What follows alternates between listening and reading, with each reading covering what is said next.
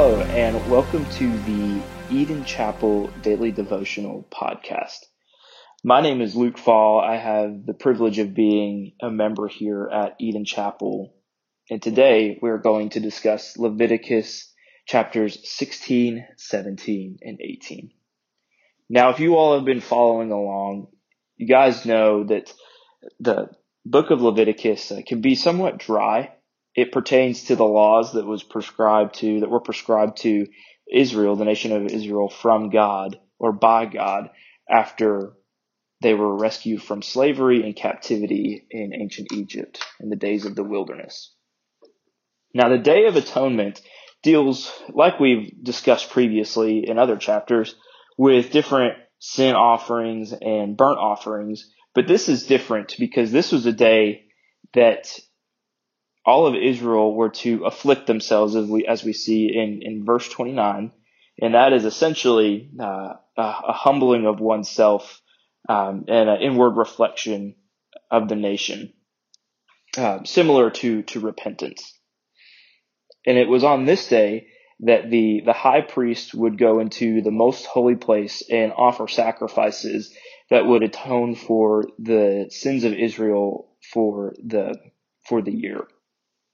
And this is the this is the instruction for just how God has prescribed uh, this approach to be, especially after we see the the occasion's death of uh, Nadab and Abihu.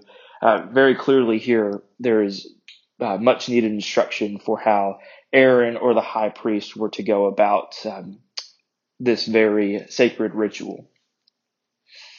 So we first see here that Aaron is to first make atonement for himself. He is to offer a sin offering of a bull, and then he is to offer a ram for the burnt offering. And after Aaron has done that, he's put on the, the linen robes, the linen garments of the high priest to enter into the most holy place, which was only worn on this day, only to go into the most holy place only on that day of the year. And then from here, we see Aaron is to take two goats from the nation and to cast lots for both of them. One of them is to be casted a lot for as a sin offering, and the other is other's lot will be for that of Azazel, which roughly translates to the scapegoat. And this would be the goat that actually atones for the nation's sin. So the first goat is offered in the most holy place. And we see that that blood is to, to purify the, the tabernacle.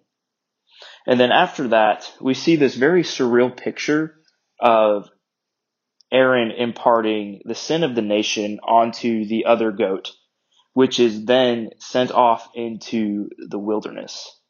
And if you read this and think, think of the likeness of, of Christ, the reminiscence of Christ on the cross and his sacrifice, that is, it is a very clear picture of just that.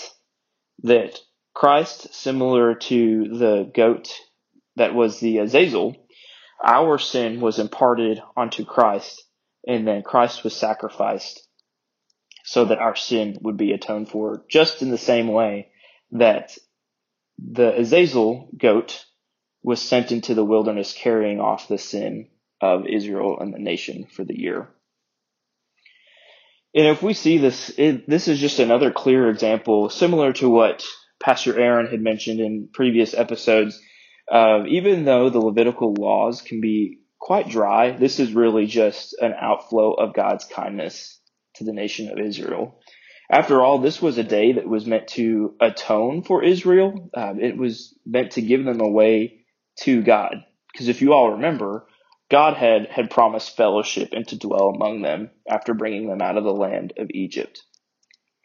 And so he did this because he loves them.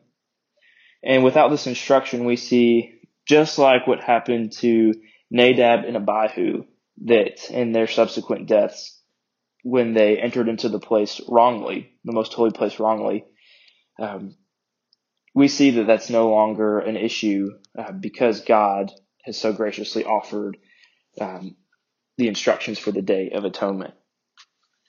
Now, moving on to, to chapter 17. This chapter deals deals with or prescribes the instruction of the, the handling of animals, um, specifically beginning with the reminder that the blood of slain animals should be brought to the Lord as a sacrifice. And we see that in verse 7 that one of the main reasons for actually the prescription of these laws is really to prevent idolatry, specifically um, idolatry of goat demons, which was common of the land at that time.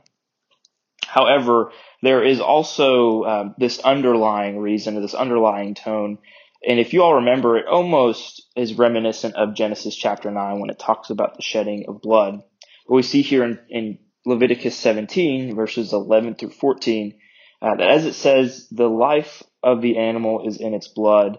Uh, Israel should remember that the the blood of an animal is is God's gracious provision uh, for the blood atonement, so like we so already talked about with the Day of Atonement.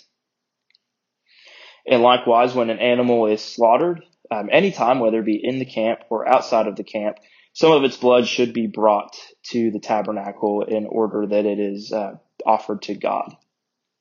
And we should remember that, that all life belongs to God, and with the lot with the life of the creature being represented by the blood, when the blood is sacrificed for someone of the nation of Israel, it is meant to to be an atonement for them.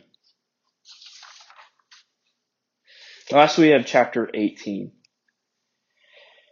We see Israel's call to holiness in this chapter and in subsequent chapters, but specifically in chapter 18 in the realm or in the grounds of, of sexual behavior. It is further meant to safeguard against the pagan practices that were happening in, in Egypt and the land of Canaan. In this chapter, we see a, a prohibition of a variety of sexual sins Namely, we see incest, um, intercourse during during menstruation, um, adultery, bestiality, and, and homosexuality. Uh, really, the the bulk of this passage um, covers a lot of of um, sexual sin related to, um, namely incest, and this is a great reminder that the the nakedness of individual it is used in this in this context or as a euphemism referring to to intercourse. Um, but it is a reminder that the nakedness of an individual it is it is not tied uh, only to that specific person, but we also, if you've been attending our Wednesday night studies studies through the book of Genesis, we also see that um, the nakedness of a person is tied to this one flesh union that God has joined together in marriage.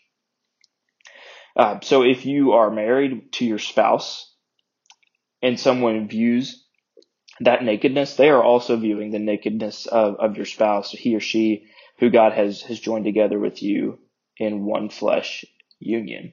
And out of that too, uh, we also see, like, for example, in Genesis with Noah, when the sons see the nakedness of their father, uh, this also exposes um, the one flesh union that also has the familial bonds tied to it, you know, the procreation purposes. So when when one person views the nakedness of another, you are not only exposing their nakedness, but the nakedness of their spouse, and even that of the familial bonds that they share with with children and other members in their their family.